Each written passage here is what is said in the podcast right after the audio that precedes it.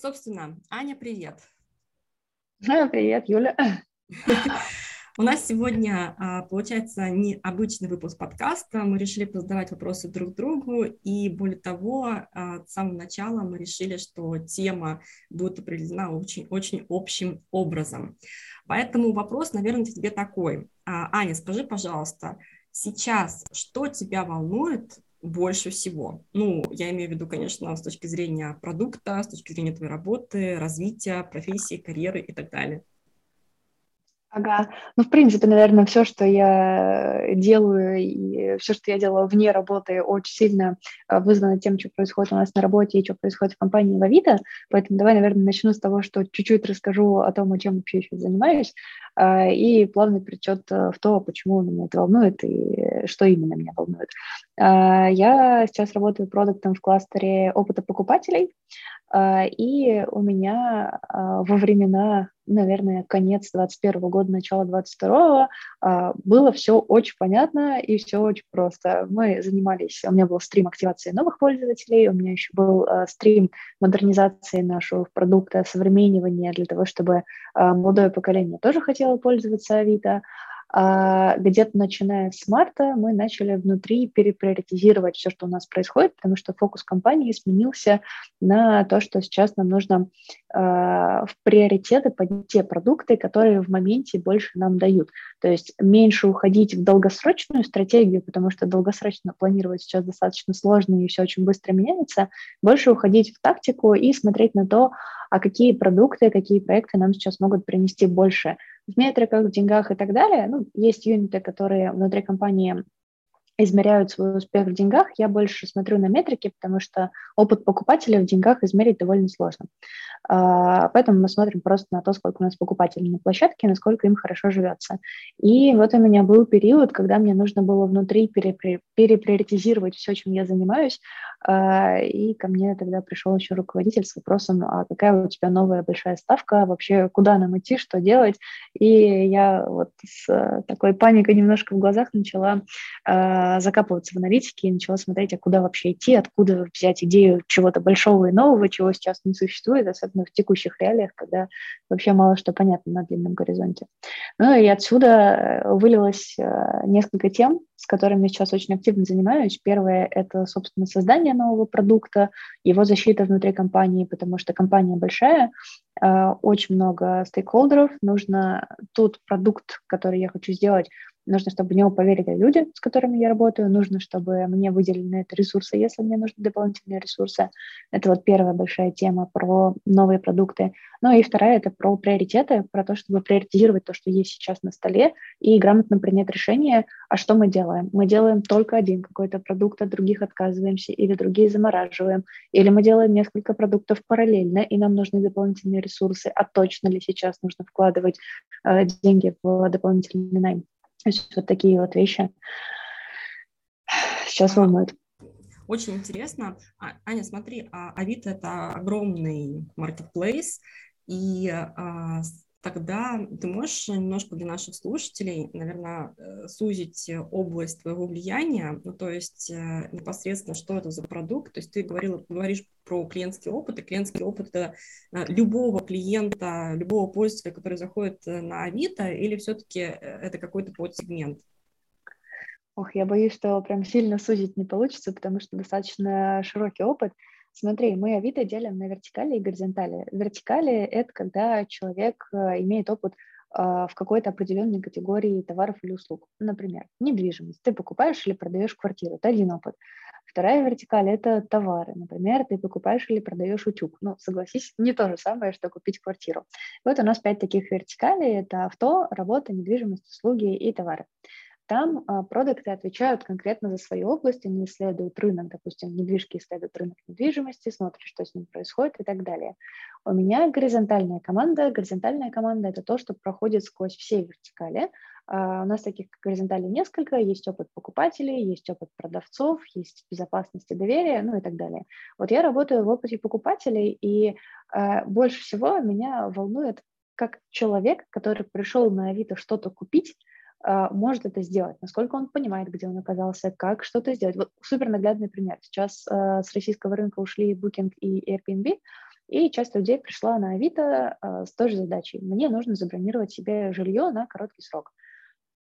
Понятно, что опыт на Авито сейчас пока сильно отличается от того, к чему люди привыкли на букинге, к чему люди привыкли на Airbnb, и вот они должны суметь совершить эту сделку. Вот это вот опыт покупателя, ну и я, мне приходится смотреть на все вертикали и работать совместно с каждой вертикалью, чтобы сделать это классно.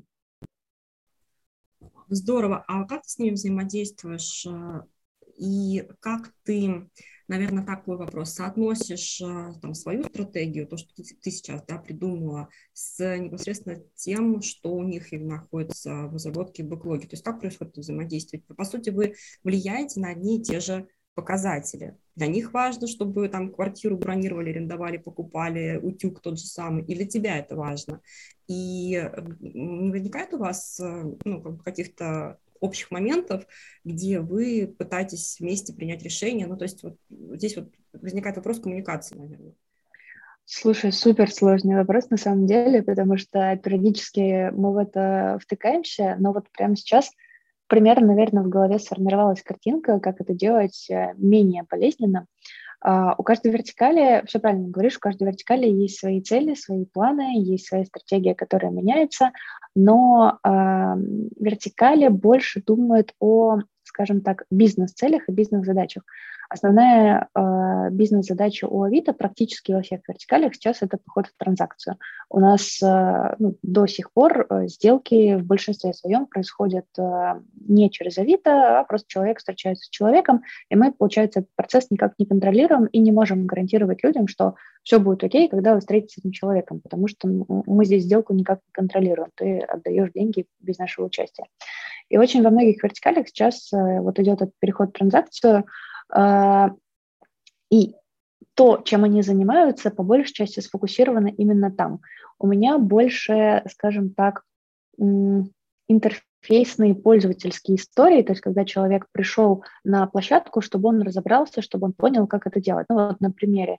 У меня есть э, два стрима. Первый стрим – это активация новых пользователей, когда я беру новичка, приходящего в конкретную вертикаль, и пытаюсь ему объяснить, а что здесь происходит, а как разобраться, что, э, что мы здесь делаем. А, и как я такие продукты завожу, я изначально смотрю, а есть ли там потенциал, то есть есть ли смысл вообще эту штуку делать. Например, активация новых пользователей, я смотрю, а сколько у нас новичков, в принципе, а как они конвертируются в покупателей, то есть насколько там большая разница со старичками, как они возвращаются к нам на площадку. У меня же есть уже активные пользователи на площадке, вот как возвращаются они. А, как они конвертируются в покупателя. И то же самое смотрю по новичкам и вижу, что gap на самом деле есть, и gap супер большой. Окей, начинаю думать, а что вообще мы сейчас делаем для новичков? И вот в этот момент, ну, это откатываясь на, на время где-то примерно полгода назад, когда мы эту, э, этот стрим начинали, что я вижу? Я вижу, что новичками фокусом никто не занимается. Ни в одной вертикали нет отдельного продукта, кто смотрел бы на новичков и пытался их как-то онбордить, пытался что-то здесь сделать. И вот здесь, наверное, отвечая на твой вопрос, правильнее сказать, что я в эту историю вообще в принципе пошла, потому что вертикали сами туда не идут. Если бы каждая вертикаль занималась фокусом новичками, наверное, я бы фокус уместила на какую-то другую штуку. Но так как этой истории нет, она супер важная, и она на самом деле горизонтальная, потому что если каждая вертикаль выстроит свой процесс онбординга, то будет странно человеку, который заходит в несколько вертикалей и видит два абсолютно разных опыта. Все-таки приложение одно, ну и площадка одна.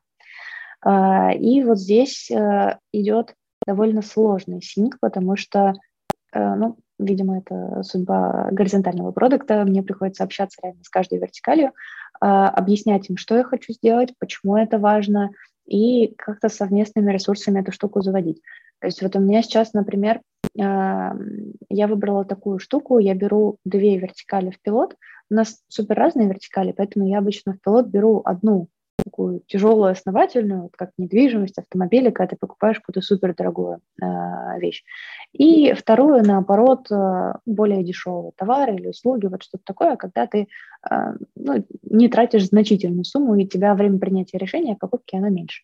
Как правило, я беру в пилот э, две вертикали и вместе с ними прорабатываю эту историю, и с точки зрения разработки делаю это все своими ресурсами, а если я вижу, что летит, э, метрики действительно растут, то я делаю из этого уже горизонтальный инструмент, который вертикали потом могут использовать не, а, не, при, не прибегая к тому, чтобы использовать свой ресурс разработки уже на это. Очень интересно. Надеюсь, ответила. Да, очень интересно. И действительно, это очень интересный use case с точки зрения вообще рассмотрения, как это может э, классно работать. А, то есть эм, идея такая, что существует э, онбординг в Авито, связанный с тем, что туда заходят вообще пользователи, которые никогда раньше на ресурсе ничего не покупал или ничего не делал. Что для тебя такое тогда новый пользователь? Это же мне просто супер любопытно, поэтому я начинаю копать, э, видимо, привычка такая. Соответственно, Слушай, вот начинали мы как раз... Это супер интересно. Что это такое? Вот начинали мы как раз именно с такого понятия, что новый пользователь – человек, который первый раз зашел на площадку. И здесь логичный вопрос. Авито и новый пользователь, вот серьезно, на Авито много новичков. Я очень люблю делать такую историю, когда э, провожу какие-нибудь метапы, я прошу поднять руку тех, кто знает, кто вообще хотя бы раз слышал, что такое Авито. Поднимают руку все. Ну, честно, не было такой ситуации, как кто-то такой сидел бы, что, что такое, не знаю, не слышал. А потом я прошу поднять руку тех, кто хотя бы раз покупал что-то на Авито. И вот там уже половина зала, как правило, руки опускает. А, новый пользователь для меня а, в рамках кластера покупателей – это именно новый покупатель. Это первая история. Вторая история у меня а, новичок может быть, скажем так, нулевым. Он реально первый раз скачал приложение или первый раз решил что-то купить, и вот он вот вообще еще не было раньше на площадке, нет такого опыта. Э, таких пользователей все еще не супер много, если смотреть в день, в месяц побольше, в год на самом деле достаточно там значимая а, доля новичков. Но вот буквально э, в конце прошлого квартала мы пришли к тому, что новичок это на самом деле это не только человек, который первый раз пришел на площадку. Э, в каждой вертикали новичок может быть и старичком уже в какой-то другой вертикали. То есть, условно, наш пользователь давно уже пользуется Авито, давно покупает, например, детские товары, и вдруг он первый раз в жизни решил вот арендовать э, недвижимость краткосрочно. Он будет новичком в недвижимости, потому что там совершенно другой опыт для него, и ему все еще непонятно, что здесь как делать. Поэтому новичок в каждой вертикали для нас это новичок, которого заново нужно онбордить. Угу. А все-таки, все-таки как вы его определяете? По каким атрибутам вы понимаете, что это новичок? Он Мы смотрим, что он делает, да. Страницу? Он делает просто первый поиск. Ну, здесь все довольно просто, да. Первый поиск. Э, мы не привязываемся к какой-то конкретной странице, потому что, учитывая то, э, что на поиск можно попасть очень разными способами, можно пойти э, через то, что ты будешь тыкать на кнопки недвижимость, там, найти и так далее, можно просто в поисковую строку забить запрос, ну, можно разными путями реально прийти в эту самую недвижимость, поэтому просто завязываемся на факт того, что человек каким-либо способом оказался в недвижимости. То есть его первый поиск, и мы начинаем дальше уже процесс онбординга. Угу. А, здорово. И а, какая у тебя сейчас а, самая, наверное, сложная для понимания задача стоит а, в рамках этого горизонтального кластера, связанного с онбордингом? Как ты можешь Вот смотри, как раз э, если говорить про активацию новых пользователей, то там уже ну, относительно понятно, что делать, потому что эта история тянется уже ну, полгода, и такой самый э, сложный период, самый сложный этап мы уже прошли. Мы примерно понимаем, в какую сторону нам идти, как посчитать метрики, уже разложили, что мы будем делать и как будем перебываться, если что-то пойдет не так. А, вот. Но самая интересная штука, которая недавно произошла, это вот как раз когда один мой продукт э, с молодым поколением мы поставили на фриз. А, почему? Потому что очень долгосрочный эффект. Ну, молодое поколение, мы смотрим на совсем молодых ребят, эффект будет отложенный, эффект будет долгосрочный, а мы сейчас смещаем фокус больше на тактику.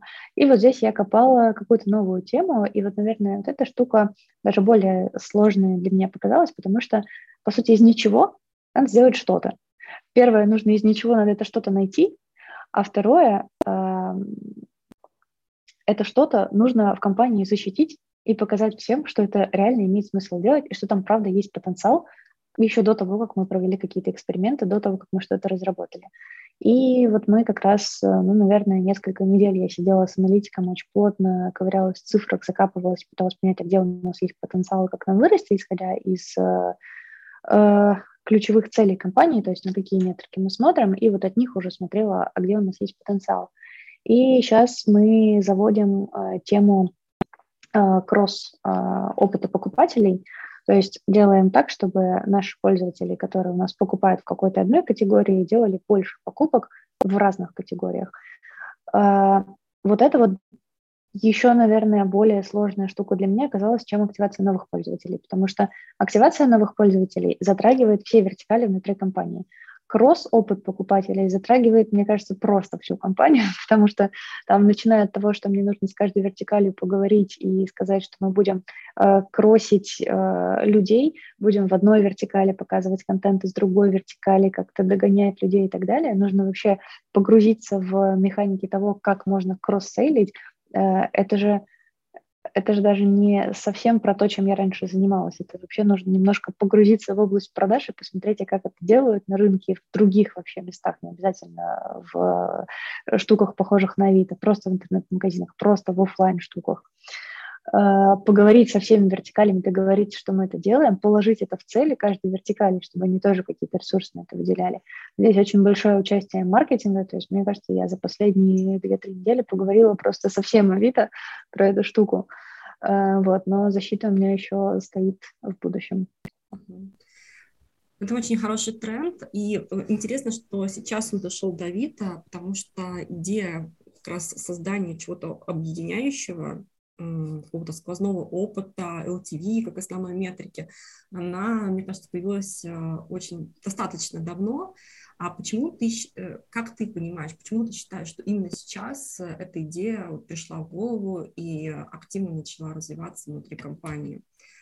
Это из-за того, что произошел уход с рынка других игроков, или есть какая-то ну, ну, другая причина, может быть, внутренняя? Слушай, о... это, в принципе, идея, которая лежа, лежит всегда на поверхности в маркетплейсах, нам нужно увеличивать стоимость корзины, нам нужно а, кросс-сейлить, э, все это повторные покупки и так далее, ретеншн, то есть это такие достаточно ну, базовые, что ли, стратегии на маркетплейсах. А почему Авито только сейчас этим занялся?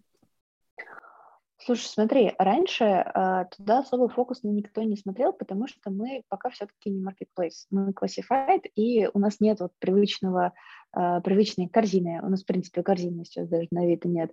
Э, у нас нет понимания, что, э, что сейчас человек сделал именно сделку. То есть мы знаем, что человек проконтактировал с продавцом, но состоялась там сделка или нет, мы понимаем постольку поскольку. То есть можно там проанализировать и предсказать, что скорее всего была сделка или скорее всего нет, но наверняка мы этого не знаем до тех пор, пока мы не перешли в транзакцию, до тех пор, пока мы не проводим э, через себя все эти сделки.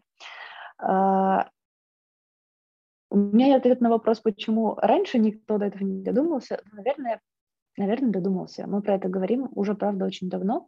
Просто сейчас события, которые происходят на рынке, реально стали катализатором. Очень много маркетинговых каналов отвалилось, и банально приводить новых пользователей стало сложнее. Э, много рекламы запускали в том же Инстаграме, Фейсбуке.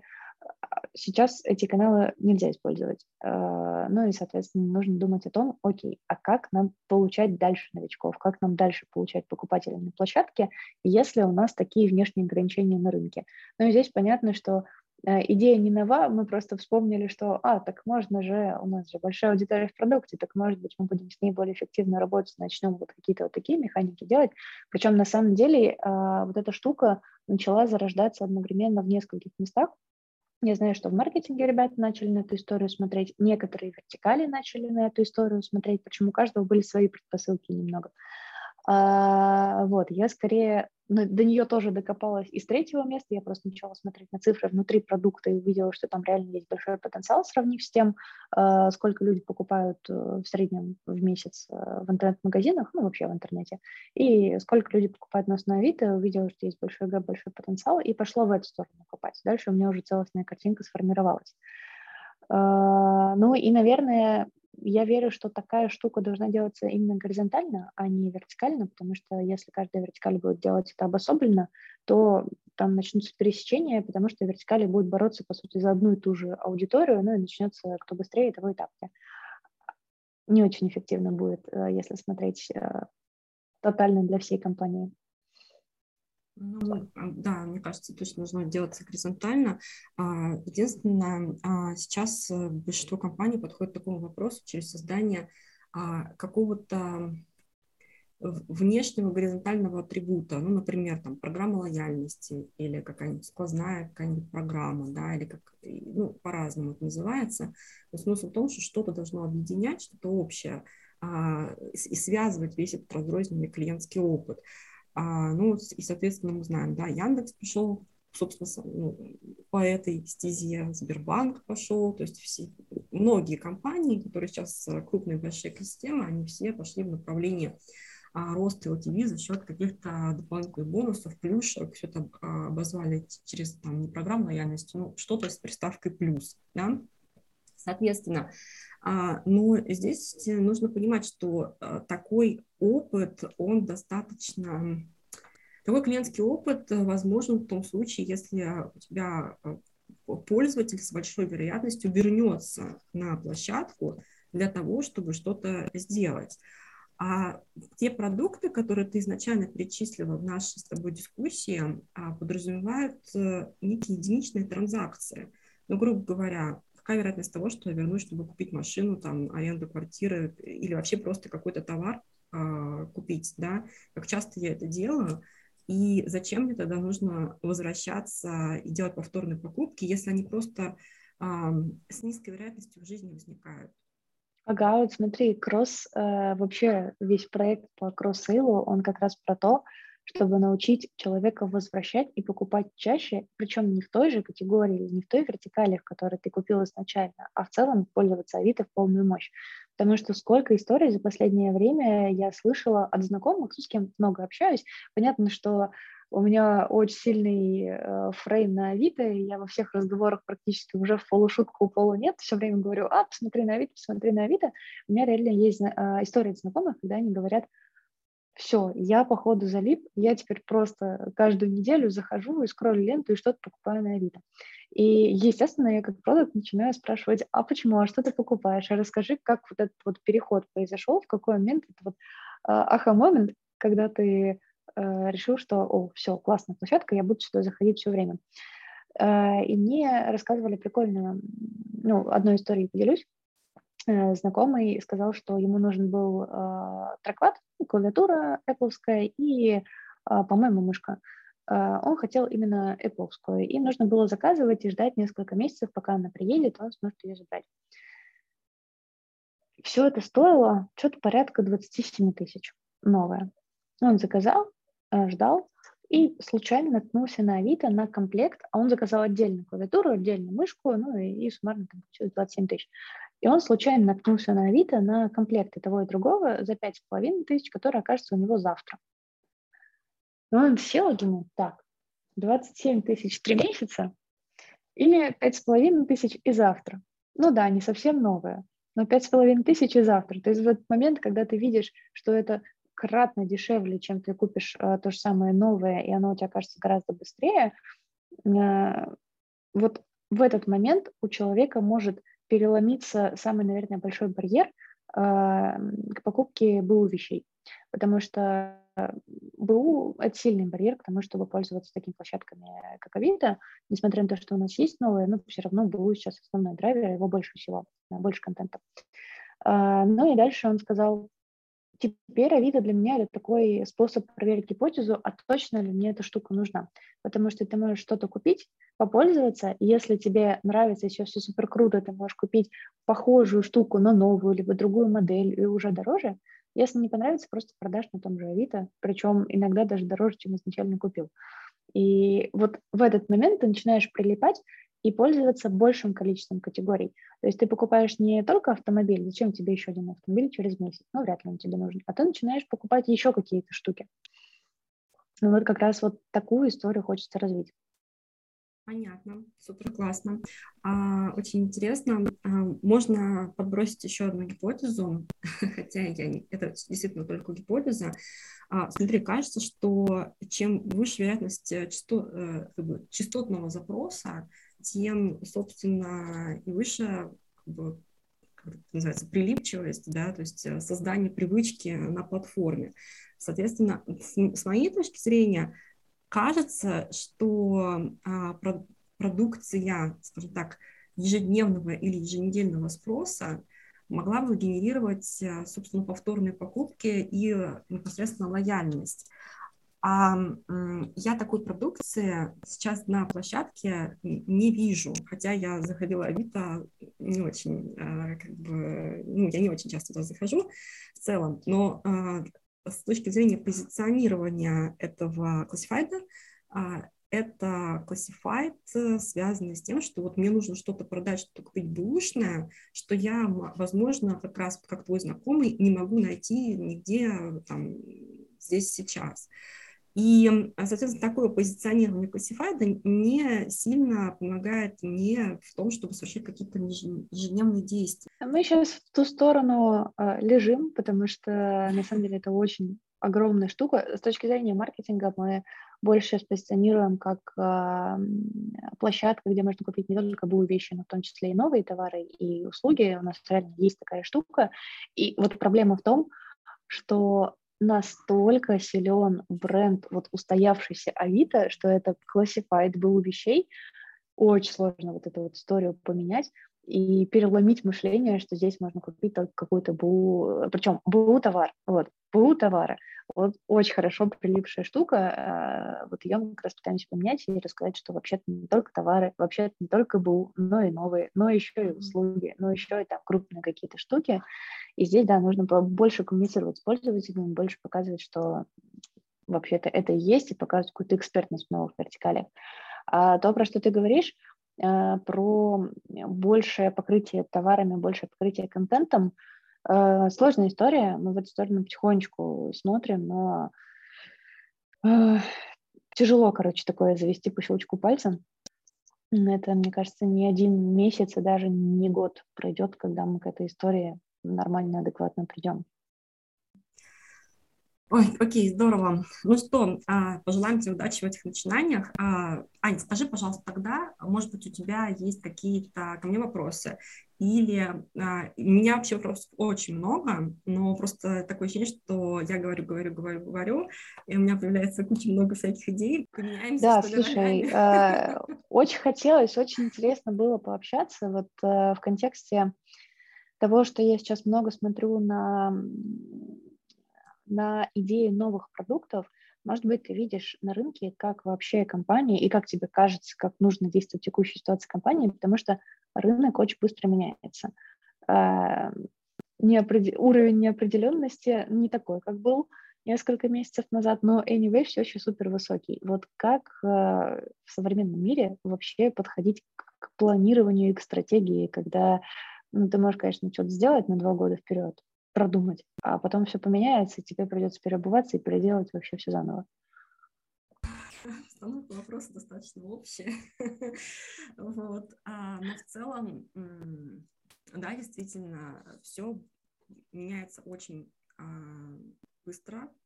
И в связи с этим, мне кажется, если там, начинать отвечать на этот вопрос, то и подход к стратегии должен адаптироваться к этим рыночным условиям. Поэтому я считаю, что вот эти знаешь, стратегии на 3-5 лет вперед, все, они, по сути, уже изжили себя. Вообще такой подход, значит, стандартный подход, который учат, которым учат на MBA, да, на тему того, что вот сейчас мы возьмем большой Excel, значит, заведем uh-huh. туда все, что только можно, а потом э, все это экстраполируем на 5 лет, 10 лет вперед, поставим там какие-то коэффициенты прироста, и вот, по сути, вот наша, значит, стратегия. Значит, вот, держите, мы все сделали, супер. Ну и, и дальше обычно а, более продвинутые выпускники MBA, а, они еще делают и так называемое сценарное планирование. Ну, то есть, по сути, а давайте мы сделаем не один Excel, а давайте мы сделаем три Excel. А, и, соответственно, после этого возникает эм, что? Возникает то, что этот Excel, ну, я сейчас утрирую, понятно, ребят, то есть не думайте, что это прям, ну, я утрирую.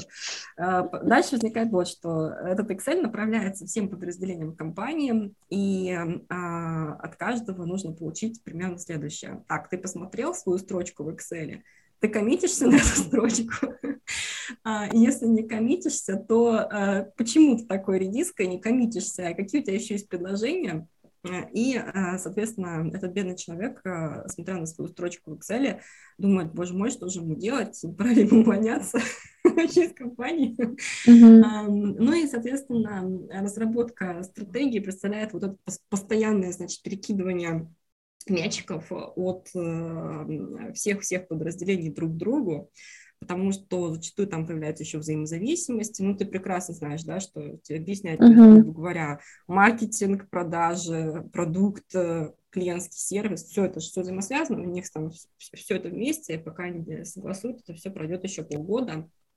Соответственно, ну, вот такой вот стандартный подход к стратегии, и, соответственно, он сейчас э, абсолютно становится неэффективным, потому что, как, как ты правильно сказала, все, все меняется каждый день. В связи с этим, ну, вообще я пропагандирую а, а, более гибкий подход вообще к стратегическому планированию в целом, и, а, как следствие, более гибкий подход к такому пониманию, как дорожная карта. А, соответственно, смысл такой, а, но здесь мы нужно отдать должное именно более таким классным продуктовым командам, потому что очень сильно зависит это все от непосредственно лидерской роли в этой команде.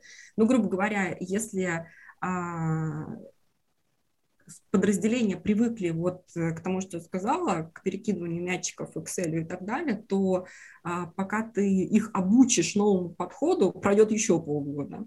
Поэтому, а, как, следствие, лучше всего подготовлены вот таким кризисным явлением команды, которые уже находятся на, какой-то, на каком-то уровне осознанности продуктовой, и которые вообще, в принципе, в состоянии внутри команды генерировать гипотезы и ставить себе цели. Ну и как следствие мы понимаем, что любая стратегия подразумевает в себя не вот эти вот огромные да, Excel согласования, а то, что, по сути, у нас есть э, набор а, важных очень нам показателей, а, который будет генерировать э, leverage, ну, рычаг по-русски. Смысл в том, что нам нужно вы, выделить э, там 3-4, максимум 5 драйверов, 5 то много, на который мы делаем ставку. И поэтому а, это очень сильно коррелирует с тем, что ты сказала до этого, да, что нужно выделить какой-то драйвер успеха. Ну, все правильно, нужно его выделить. Но только а, как он выделяется?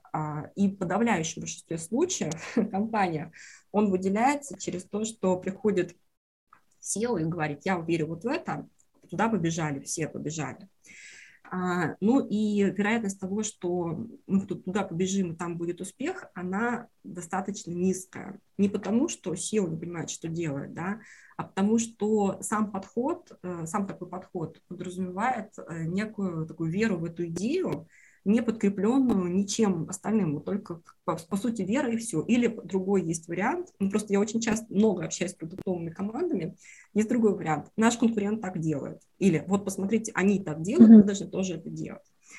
Соответственно, вот э, это основные такие проблемы, да, которые возникают в компаниях. Что, собственно, делать с этими проблемами, как это решать? Но есть несколько вариантов подхода.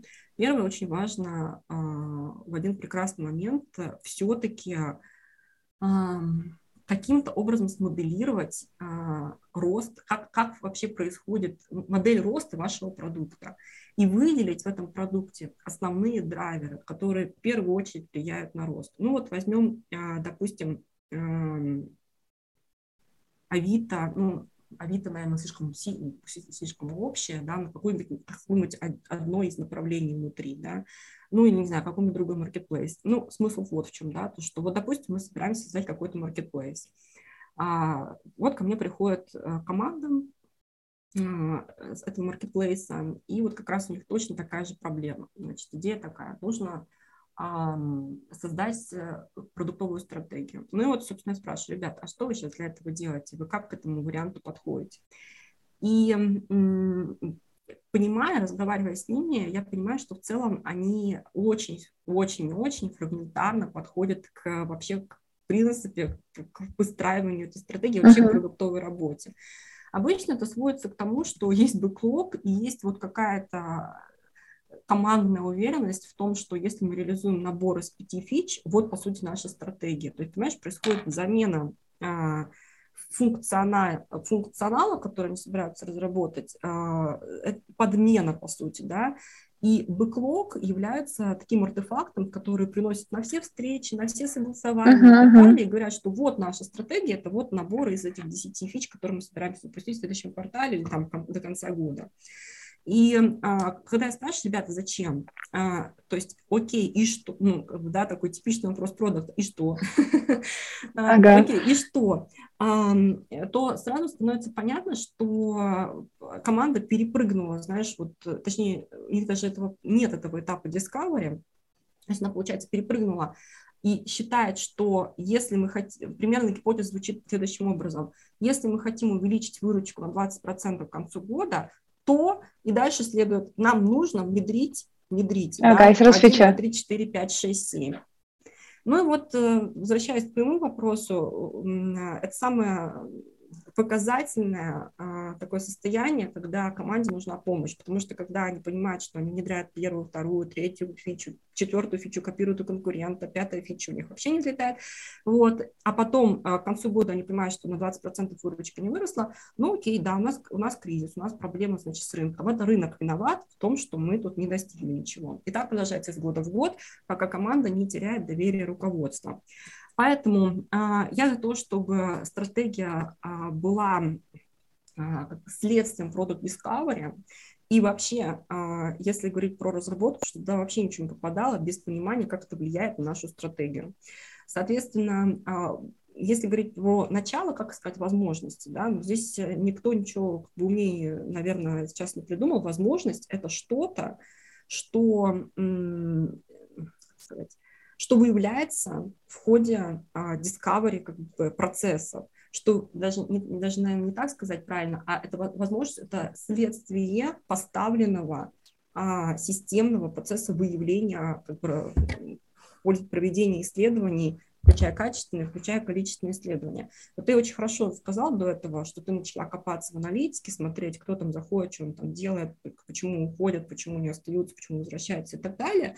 Вот. И я здесь тоже ничего умного э, не могу добавить. Почему? Потому что это стандартный подход. Если мы говорим про то, что нам нужно выявить возможность, то она откроется либо в исследовании, а, в качественных исследованиях с клиентом, мы там ищем инсайты, либо она кроется в тех гэпах, которые есть в аналитике, и мы понимаем, что, ого, там, типа, здесь содержание очень низкое, почему оно такое низкое, да, как нам его повысить, да, то есть и, и все равно мы идем, изучаем этот сегмент, там, подсегмент, по когорты клиентов. Вот, то есть все равно, а, если мы говорим про выявление каких-то возможностей, это всегда выявляется через понимание, хорошее понимание клиента, клиентского опыта, его хотелок. А вот как ты думаешь, какое здесь влияние э, несет именно рынок? Давай я чуть а, раскрою. Например, ты целишься в рост выручки и видишь, что у тебя рост выручки э, в основном лежит в лучшем, лучшей работе с твоей текущей базой пользователей, допустим, рост среднего чека, рост количества покупок на пользователя и так далее. И тут э, с рынка уходят э, там один-два твоих ключевых конкурента, и ты понимаешь, что сейчас на самом деле тебе нужно переобуваться и бежать долю рынка захватывать, а не вот текущую базу. Вот как вот здесь работать? Насколько сильно это может влиять на твою стратегию? И, и что, нужно прям быстро перебываться, бросать все, что ты делаешь сейчас, и бежать в новую степь, или и то, и другое делать? Вот были ли у тебя такие кейсы, может быть? Да, примерно такие кейсы чаще всего встречаются, потому что вообще э, не существует, я вообще считаю, что не существует новых рынков. Ну, сейчас я объясню, почему. Потому что если мы будем рассматривать рынок через потребность, мы понимаем, что вообще, в принципе, потребность, она достаточно стабильна, она есть всегда. У нас есть всегда потребность отдохнуть, да, ну, если мы говорим там, допустим, про какой-нибудь букинг, или у нас uh-huh. есть всегда потребность э, где-то жить, если мы говорим про жилье, да, аренду. Вот. Эта потребность никуда не уходит. Меняется только решение, которые эту потребность закрывают. Соответственно, если мы определим рынок через потребность, мы понимаем, что, а, по сути, это тоже существующий рынок, но только а, в один прекрасный момент нужно понимать, а, э, соответственно, что э, этот рынок выбирает. сейчас я считаю, что, да, сложилась отличная ситуация, когда если, потому что если раньше стоимость переключения с одного решения этой, для этой потребности была достаточно высокой, за счет, допустим, тот же самый букинг, за счет бренда букинга, за счет предложения букинга, за счет того, что можно было оплатить мастер-карт там визой, да, все это. Вот. Э, то есть в общем и целом клиенты не испытывали каких-то неудобств то сейчас э, как раз возникла, что возникла возможность, и она связана в первую очередь с тем, что сейчас клиенты э, находят проблемы в своем клиентском опыте, которые пытаются закрыть. И вот эта возможность как раз э, тоже генерируется через понятие клиентского опыта. В первую очередь, что а, является самым большим препятствием при использ... с которыми они столкнулись при уходе, например, этих сервисов с рынка. И вот если мы приоритизируем эти боли а, и а, создадим, а, закроем эти боли наилучшим образом по сравнению там, да, с альтернативными с конкурентами, а, мы получим, собственно, тот клиентный поток новый, который э, перескочит на наше решение. Ну, опять-таки, вот логика такая.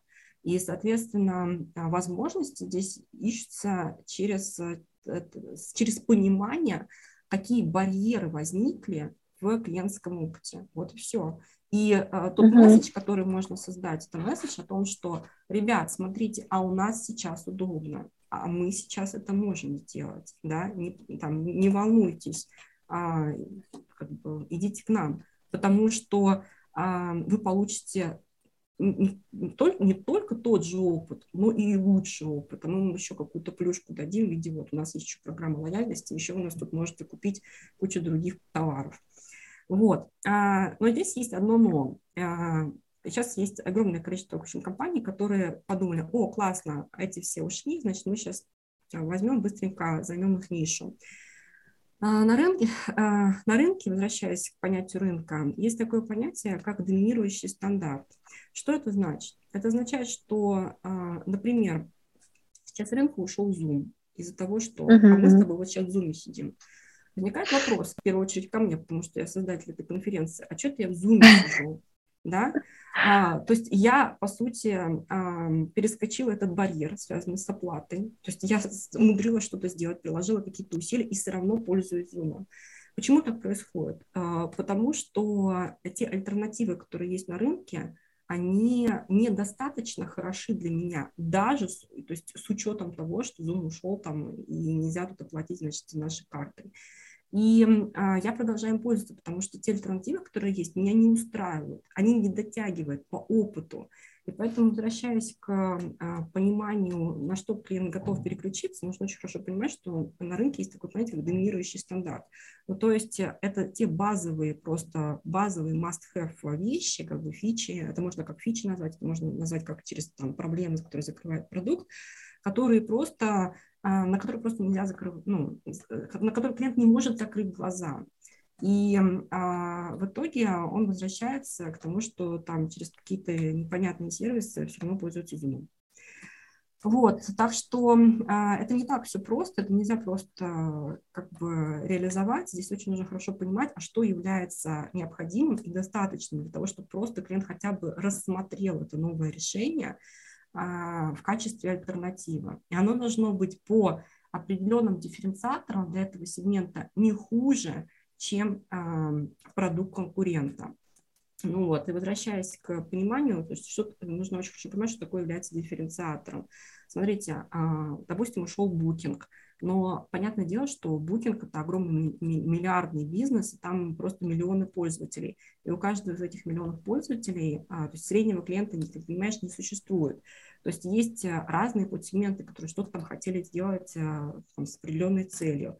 И возвращаясь к пониманию копирования, все-таки желательно выделить кстати, целевой сегмент, у которого а, с высокой долей вероятности у нас будет продукт market fit, да, то есть для которого мы найдем решение в первую очередь. А, и вот в этом как раз и заключается в данном контексте продукт, э, продуктовая стратегия. То есть найти такой сегмент с такой проблемой, для которого мы можем а, в крайние, как бы, ну, в допустимые сроки с ресурсами создать решение, и а, этот сегмент с высокой вероятностью переключится на наше решение, а не будет пользоваться решением конкурента. И вот, собственно, в этом основная есть продуктовая работа. Это задача продукта а, в первую очередь. То есть э, не просто сказать, что мы сейчас скопируем бутинг, а ну, понятно. Подойти, ну, да, подойти к этому более системно и а, сфокусироваться, по сути. Стратегия, она всегда про фокус, если возвращаясь. Соответственно, очень часто, знаешь, приходят какие-то консультации на стартапы, спрашивают, что нам делать? А я говорю, ребят, а, а вы, в принципе, сами должны понимать, что вам делать, потому что если у вас нет понимания как бы, рынка, понимания потребности, все остальное, в принципе, бессмысленно. Я сама уже достаточно, ну, несколько раз, в общем, так сказать, наступала на эти грабли, когда от эм, основного акционера приходила а, повестка, что-то типа «скопируйте вот это». Ага, да, тоже И вот, э, возвращаясь к вот такой постановке вопроса, она в подавляющем большинстве случаев а, просто приводит к негативным результатам, а, начиная от того, что ничего не получается, заканчивая тем, что сам акционер потом, может быть, отказывается даже от своей этой идеи. Почему? Потому что она поставлена таким образом, что она никаким образом продуктово не подкреплена. То есть она, это такой легкий путь, а, очень, как сказать, ну, очень такой, очень в тупую, скажем так, если говорить, да, то есть он такой очень простой а, обывательский путь. Так может дум, позволить думать себе клиент. Клиент может позволить думать, так, хорошо, что же мне там сейчас использовать, да, окей, какой у нас есть копи, э, какой у нас есть копикэт, допустим, вот такого-то сервиса. И вот если ты там смотришь, заходишь на VC, там, а, вот существующие альтернативы канвы, например, да, которая ушла с российского рынка. Ты смотришь, так, вот 10 сервисов, классно, ну и пошел там выбирать, выбираешь. А зрения продукта это, это крайне бы, подозрительный подход. Почему? Потому что а, копирование не является а, конкурентным преимуществом. Сегодня вы копи- скопируете, завтра другие скопируют. Соответственно, что мы будем соревноваться только по скорости копирования? Окей, но разве это продуктовая стратегия скорости копирования? Нет, э, ну и второй, да, и буквально еще маленький момент, ага. инсайт, который я получила недавно, это то, что не всегда э, копировать э, реально важно, выгодно, приоритетно, потому что иногда то, что копируют, не соответствует бизнес-модели копировальщика. Ну, то есть э, э, что-то купили, например, да, M&A, а, и это так вот и лежит на полочке. Почему? Потому что купили классно, кажется, казалось, что хорошая инвестиция, а потом так посмотрели, думали, вообще не, пришли, как были хвост. То есть куда это встроить, да? И, соответственно, тоже ничего из этого хорошего не получается. Вот смотри, если просуммировать, если я правильно тебя услышала, у меня в голове такая мысль возникла. А, не надо сейчас паниковать и строить там свои модели на очень большой период вперед. Просто посмотри на то, что ну, из аналитики больше всего бьет в твою ключевую цель, разложи это и бей в те вещи, потому что если правильно закрыть клиентскую потребность, то в любом случае даже уход игрока приведет к тебе людей, если ты делаешь то, что нужно с точки зрения решения потребности. А что делать продуктом, которым совсем грустно, когда у людей в текущих реалиях сама потребность, ну не то чтобы уходит, а скорее откладывается в долгий ящик. Я сейчас говорю, например, про ситуацию. У нас были продукты а, по ипотеке и по выдаче кредитов на авто, и в какой-то момент, когда подскочила ставка ЦБ по кредиту, люди просто отложили э, историю с взятием кредита, с покупкой, вообще покупкой автомобилей и квартир на какой-то период, на неопределенный, э, и перестали этого делать. И вот здесь, кажется, когда у людей нет потребности, ну, ну ты ничего не сделаешь, просто переключаться на другой продукт получается. Очень хороший вопрос. Э, вот вопрос, ну, нужно ли что-то делать вообще или выжидать. Я тут недавно а, слушала подкаст очень классный а, 20 VC. И а, подкаст был с а, фаундером Airbnb. И он рассказывал про то, что у них произошло, когда случился ковид. По сути, это, по сути, это означало, что все, это простой бизнес, а никто никуда не ездит, э, все боятся все сдавать в аренду, все боятся арендовать жилье чужое, да, то есть э, полный, полный ад. в общем, наступил для бизнеса, казалось бы, да, и это все длилось еще практически два года. Ну и, соответственно, а, он там рассказывал многое, но в целом идея была такая, вот э, как выйти из такой ситуации. То есть, с одной стороны, они, да, они действительно заморозили все, допустим, какие-то бонусы и так далее, то есть пытались сохранить команду в первую очередь. А во-вторых, они пытались э, каким-то образом все-таки диверсифицироваться. И если а, ты помнишь, что появился, вот как раз в ковид появился Airbnb Experience, там вот они да, да, да. Там, виртуальные туры там пытались что-то делать, то есть какую-то диверсификацию. Но понятное дело, что это все как бы, такие большие небольшие эксперименты, скажем так. Основной бизнес у них просто был в состоянии застоя. Вот. И в итоге они внедрили а, в определенных локациях а, такую штуку, как что-то типа знак санитарной типа, чистоты и безопасности. То есть э, они взяли на себя функцию подтверждения, подтверждения безопасности жилища. Как-то так это звучало. И таким образом пытались хотя бы выжить хотя бы что-то из э, того рынка, который реально сузился до тех, только тех людей, которые не могут не путешествовать. Ну, не знаю, там какие-то там сегменты, которые просто все равно, все равно им нужно арендовать жилье. Вот, а, то есть какая, какой здесь э, вывод? А, еще раз очень хорошо посмотреть на базу, посмотреть все-таки, остаются ли там в этой базе кто-то, э, кто, кому будет востребована эта услуга, даже при а, каких-то новых обстоятельствах. И если нет, то в попытке диверсификации, да, то есть э, в попытке, возможно, выйти в новый какой-то сегмент, ну, то есть, грубо говоря, мы не даем ипотеку, но мы предоставляем а, э, услугу по подбору не знаю, жилья в, в новостройках uh-huh, для молодых uh-huh. семей. Да?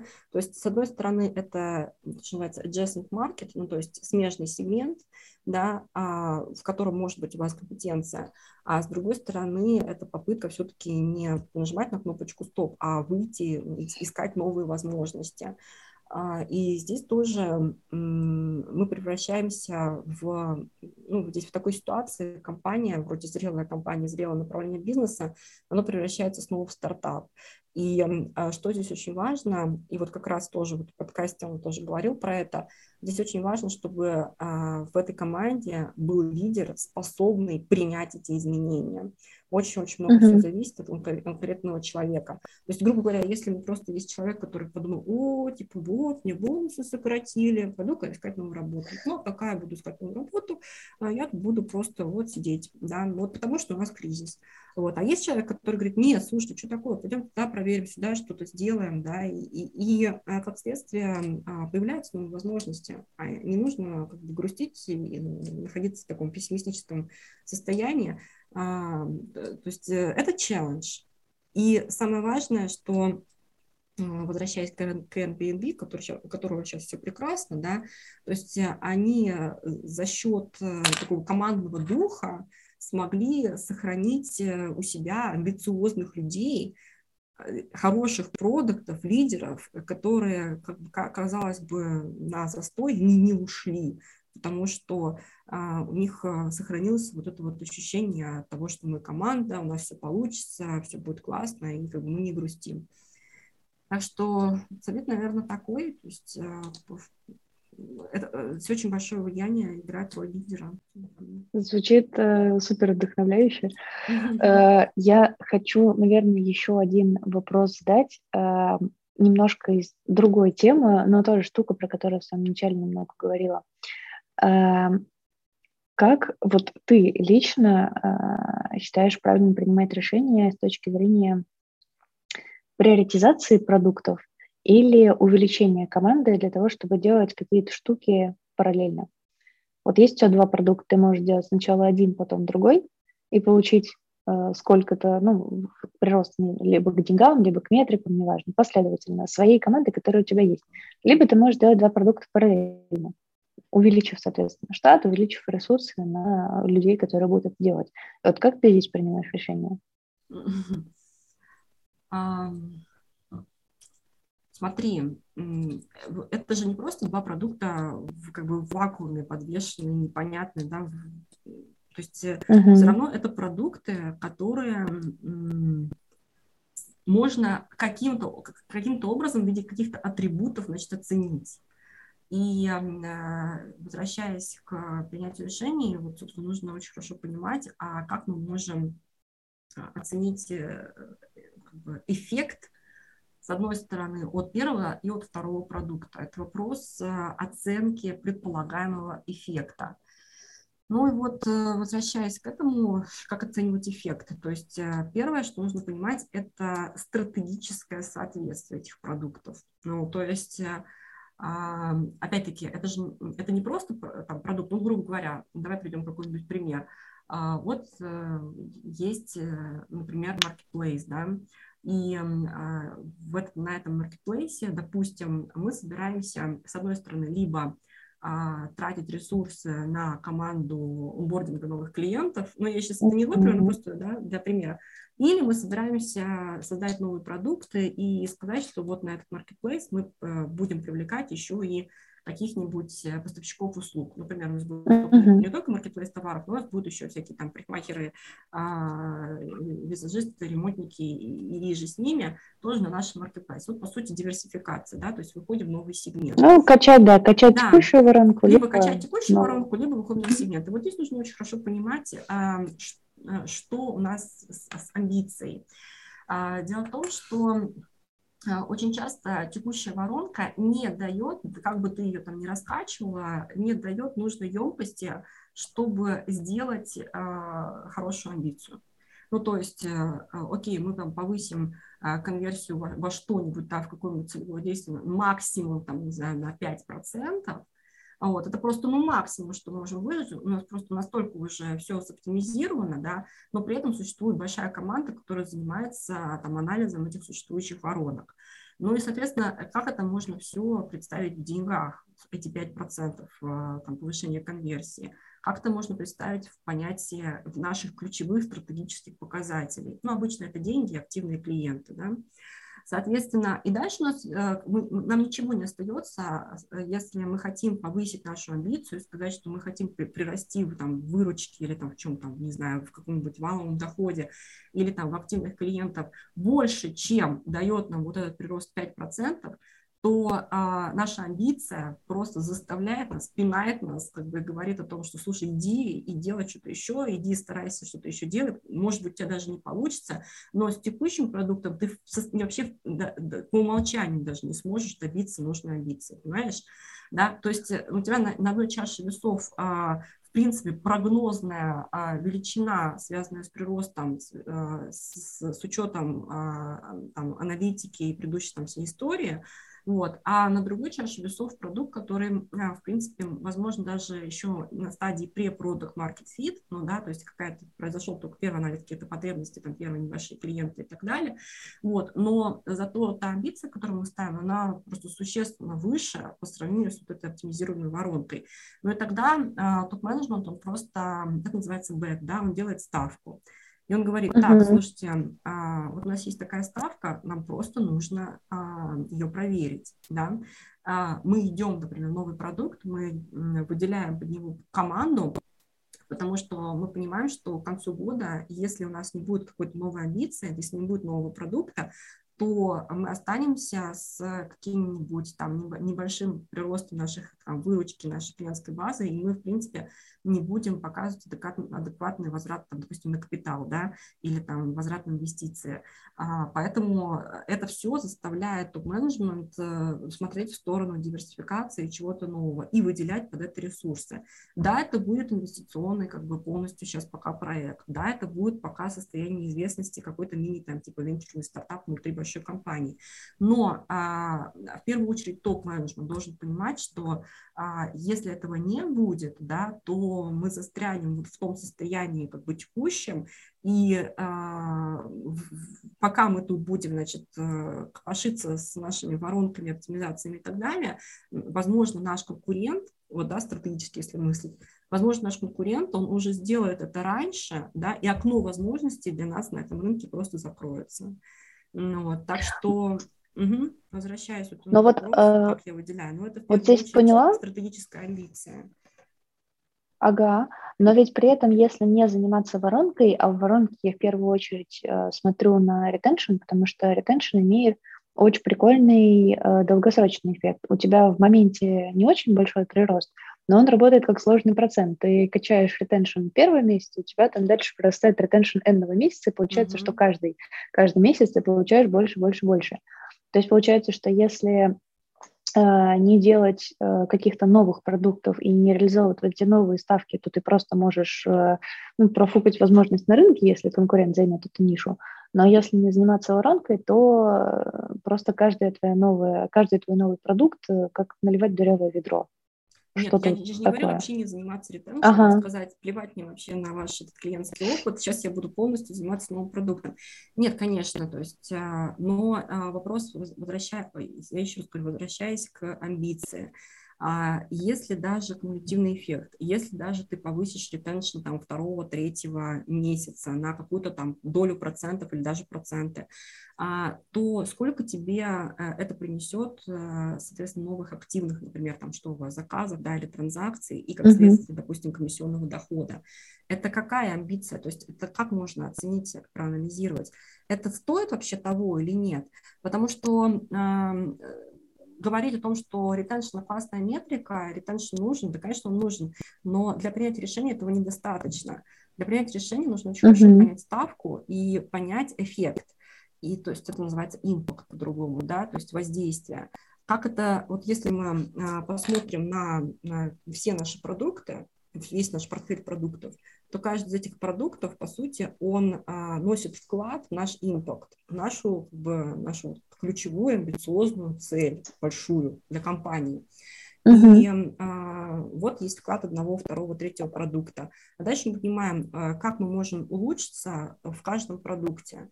И вот это, по сути, наша амбиция одного, первого, второго, третьего продукта. Вот в одном продукте у нас амбиция о том, что мы повышаем ретеншн там 0,5 там, процентов на третьем месяце, и, как следствие, мы приводим это все к очень понятному, это же можно посчитать, да, к очень понятному показателю эм, в принципе взаимодействия, ну, то есть, да, что это заказ там и так далее.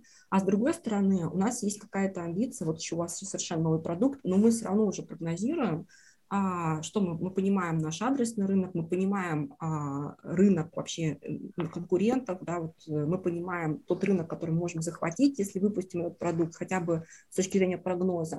С учетом этого мы понимаем этот прирост, который даст наш этот продукт в наш ключевой там показатель, uh-huh. да, наш импакт. И дальше мы это приносим к лицу, принимающему решение. То есть это же все делается через обсуждение, через ставку, потому что э, это лицо, ну, обычно это кто? Это SEO, да, э, ну, да. он должен как бы, это все оценить, взвесить, и дальше возникает при, формат, связанный с принятием решений. То есть э, он это в это верит или нет. А, ну и как следствие смогли мы ему доказать, что это действительно нужно, важно и так далее. Вот задача продукта предоставить SEO э, так, информацию в таком виде, чтобы она была достаточной и необходимой для принятия решения. Потому что э, как бы сказать там просто продукту, а сейчас вот давай принимай решение, что мы будем запускать этот продукт, но продукт не в состоянии это сделать, потому что у него нет на руках всех карт, он только в своей uh-huh. зоне ответственности.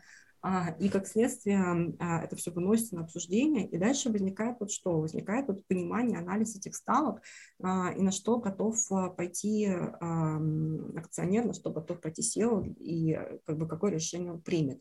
А вот с точки зрения продукта очень важно коммуницировать это ему правильным образом, чтобы uh-huh. получить всю необходимую достаточную информацию для принятия решения. И поэтому, когда возвращаясь про большие корпорации, например, я всегда за то, чтобы была стандартизирована дорожная карта, чтобы у всех команд она имела примерно одинаковый формат, шаблон, если хочешь, да, потому что если у одной команды это набор фич, у второй команды какие-то метрики, у третьей команды это просто деньги, у четвертой команды вообще ничего нет, и все они приходят стучаться к этому SEO и говорят, дай нам ресурсы сюда, сюда, сюда, и все такой смотрит, у него начинает, у него начинается паралич анализа, он вообще не понимает, что вообще происходит в компании, единственное, что он только может на всех орать и говорить, ребята, что тут происходит, я вообще ничего не понимаю, понимаю.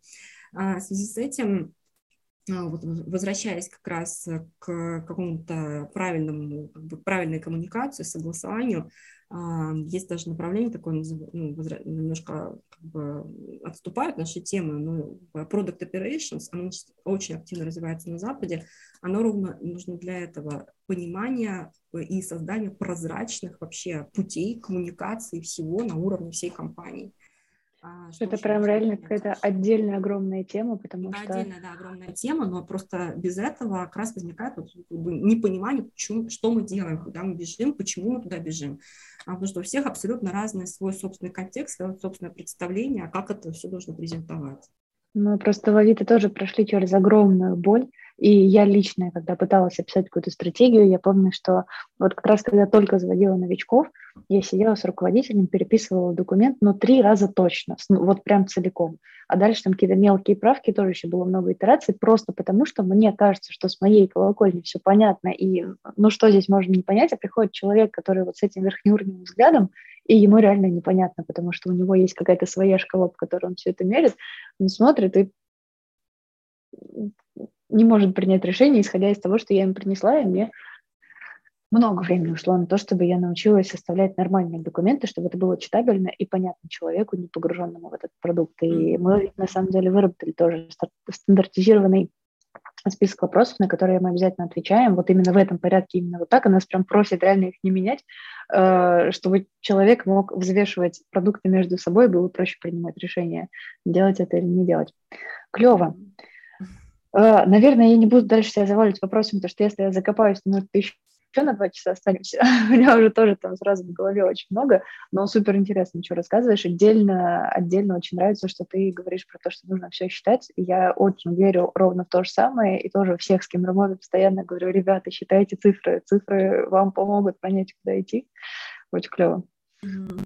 Да, спасибо большое, Аня. Мне тоже было очень интересно поговорить, и а, очень здорово. Я тебя, я тебя поздравляю с, вот, с, твоей, с твоим челленджем, да, со твоей задачей, потому что, мне кажется, она супер интересно. Успехов тебе в твоих начинаниях. Да, Юля, спасибо, что позвала. Клево, пообщались. Да. Ну давай, все, пока. Пока-пока.